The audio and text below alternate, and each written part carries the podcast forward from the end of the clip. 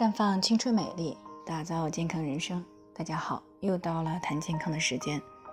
今天呢是二十四节气的夏至啊，也是一年当中呢白天最长、夜晚最短的一天。从这一天开始呢，白天呢就开始逐渐变短，夜晚呢就逐渐变长。不过呢，夏至虽然表示这个炎热的夏天已经到来了，但还不是最热的时候。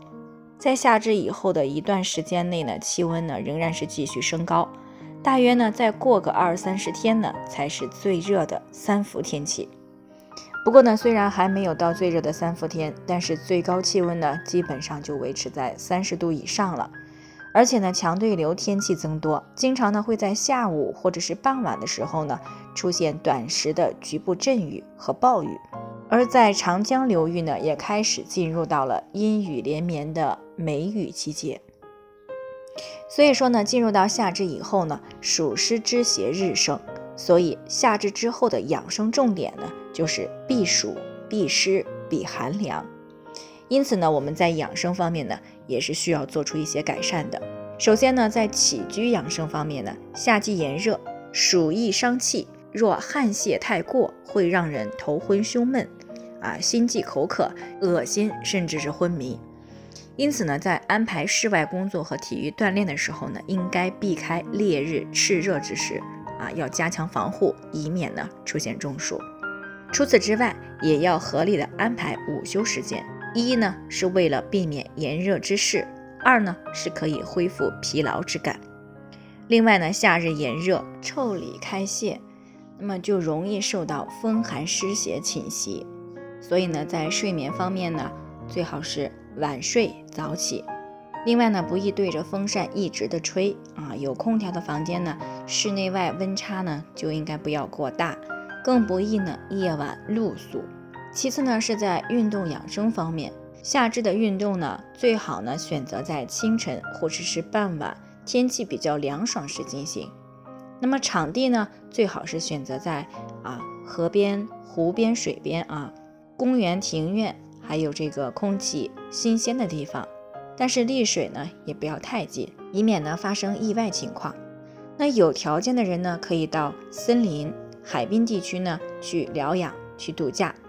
锻炼的项目呢，应该是以散步、慢跑、太极拳和广播操为好，而，不宜做过分剧烈的活动。那如果运动过激呢，就会大汗淋漓，汗泄太多，不但伤阴气，也容易损害阳气。那在运动锻炼过程当中呢，出汗过多的时候呢，可以适当的喝一些淡盐开水，或者是绿豆盐水汤。但是呢，不要饮用大量的凉开水，更不能够呢立即用冷水来洗澡淋浴，否则呢会引起来寒湿痹症、黄汗等多种疾病。那在精神。养生方面呢，夏季要神清气和、快乐欢畅啊，保持心胸宽阔、精神饱满，尽量呢去培养乐观外向的性格啊，以利于气机的通泄。不然呢，懈怠厌倦啊、恼怒忧郁都会阻碍气机的通调，从而诱发健康问题。那最后呢，在饮食养生方面，中医的五行理论认为，夏时心火当令。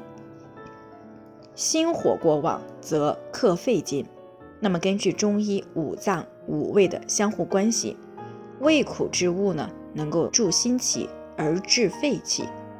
夏季呢又是多汗的季节，那么中医认为这个时候要多食酸味儿的东西以固表，同时呢多食咸味以补心，因为呢咸味入肾，补养肾水，肾水上行呢以敛心火。啊，才不至于导致心火过旺。那以上呢就是夏至节后的养生重点。那么大家适当的注意呢，啊，尽可能的就去避免了出现在当季的一些健康问题了。最后呢，还是要提醒大家，由于每个人的健康情况不同，具体的问题要具体分析。如果你也有健康方面的问题想要咨询呢，可以关注微信公众号“普康好女人”。添加关注以后呢，回复“健康自测”，健康老师呢会针对个人的情况做系统的分析，然后再给出个性化的指导意见，这个机会呢还是蛮好的，希望大家能够珍惜。今天的分享呢就先到这里，我们明天再见。